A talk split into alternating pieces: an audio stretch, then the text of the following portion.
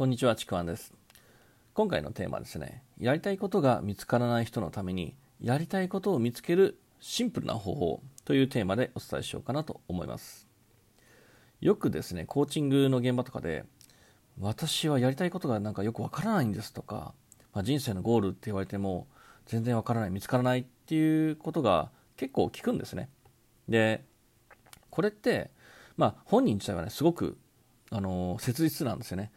やりたいこと、人生のゴールをまず見つけることが必要だっていうふうにコーチングとかで言われても、正直ですね、わからないんですよね。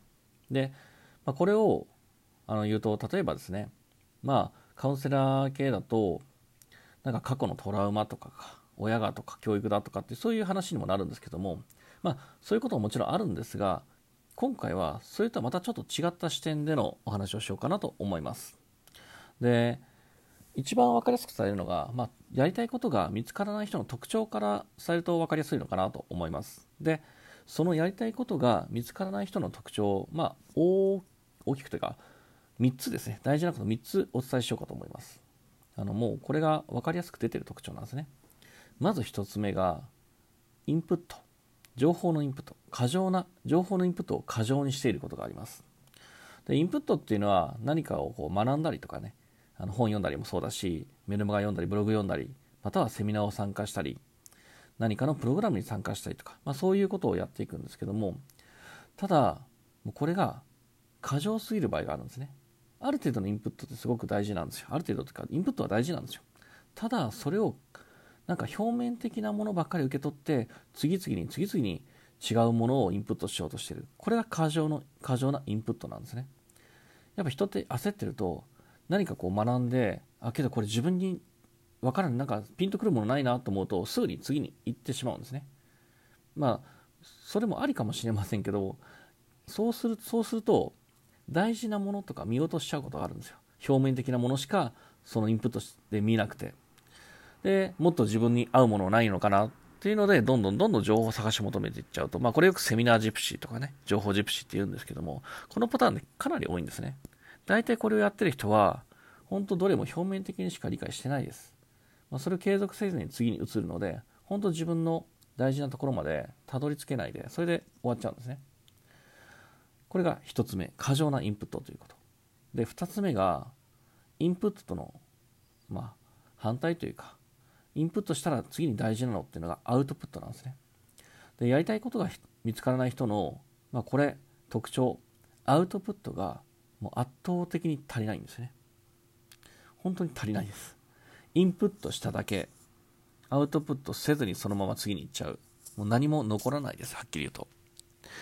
これ、例えば人の脳の仕組みとして言うとですね、あの、インプットした情報、取り入れた情報って、最初は一時的な記憶領域に置かれるだけなんですね。で、この一時的な記憶領域に置かれた情報って、いつの間にか忘れちゃうんですね。ポンと置いてるだけ、今、なんとなく知識知識として入ってきただけ、何も使われずに活用されずに、いずれ消えちゃう情報。これがインプットだけの状態です。じゃあ、アウトプットするとどうなるかっていうと、僕、アウトプットを再構築という言い方もしてるんですけども、取り入れた情報をアウトプットすることで、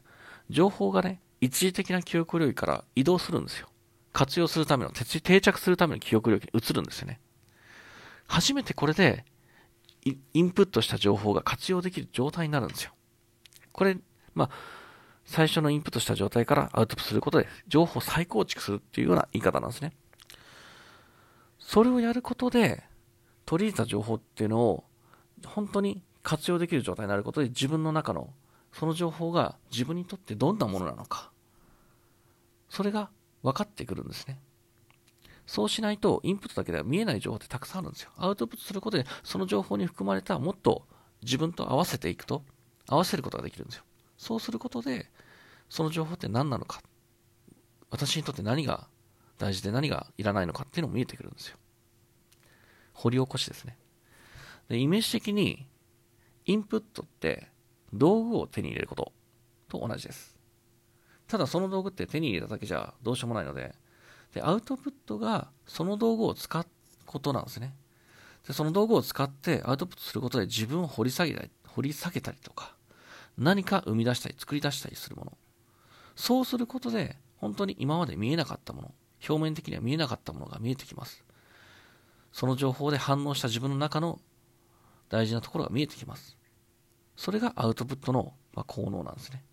だからインプットだけって本当にノウハウというか道具のコレクターだけなんですよ。私こんなのたくさん学びましたよ。どうでしょう？いいでしょう？以上なんですよね。まあそれが趣味だったらいいんですけども、それをしっかりと使って自分の何かやりたいことを見つけたいとか、自分の人生を良くしたいんだったら、インプットしたらまずアウトプットすること。道具を手に入れたらそれを使うこと。これがすごく大事です。で、最後の3つ目。まあこれも当たり前のことなんですけども、継続しないっていうパターンがあります。やりたいことが見つからない人。今、僕が1番目に大事な、まず過剰なインプットをしすぎない。で、2番目がインプットしたらアウトプットしましょう。というふうに言うんですけども、最初、ちょっとやってみます。けど、うん、なんか継続しないな、続かないな、何も見つからないなってことで、全然もう1回2回でやめちゃうんですね。もうそうなると、やっぱり何も残らないです。もう、触りを試しただけなんですね。正直1回2回やっただけで見つかるものでもないです。いだん、あの、何回も何回もやっていくことで、どんどんどんどん得られる情報って深くなっていくんですよね。その深さを、あの、実感しないうちに、なんか、うん、あの、見つからないからやめちゃったっていうのは、あまり意味がないんですね。例えばその、まあ、深掘りして、なんだろう、結局自分とは違った、自分の欲しい情報とは違ったとか、自分にはそんなにマッチしないなっていうことも実はあるんですけども、ただ、それ合わないっていうことを気づくこと、合わないということを気づくまでの過程で気づくものたくさんあるんですよ。そういうものを見つけるためにも、インプット、アウトプット継続することで、全然、あの、表面的なものと違う情報を得られますし、違う意識には変わっていきます。この3つ、やりたいことが見つからない人っていうのは、本当に過剰な情報のインプットしすぎだし、アウトプットが反対に圧倒的に足りないし、そしてそれを継続しないっていう、もう分かりやすいんですね。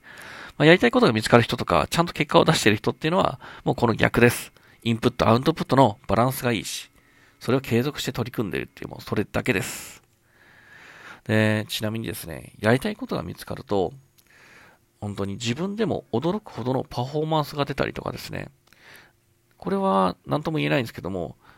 なんか不思議に、不思議とですね、そのやりたいことをやる状況が揃っていったりとか、環境が整っていく、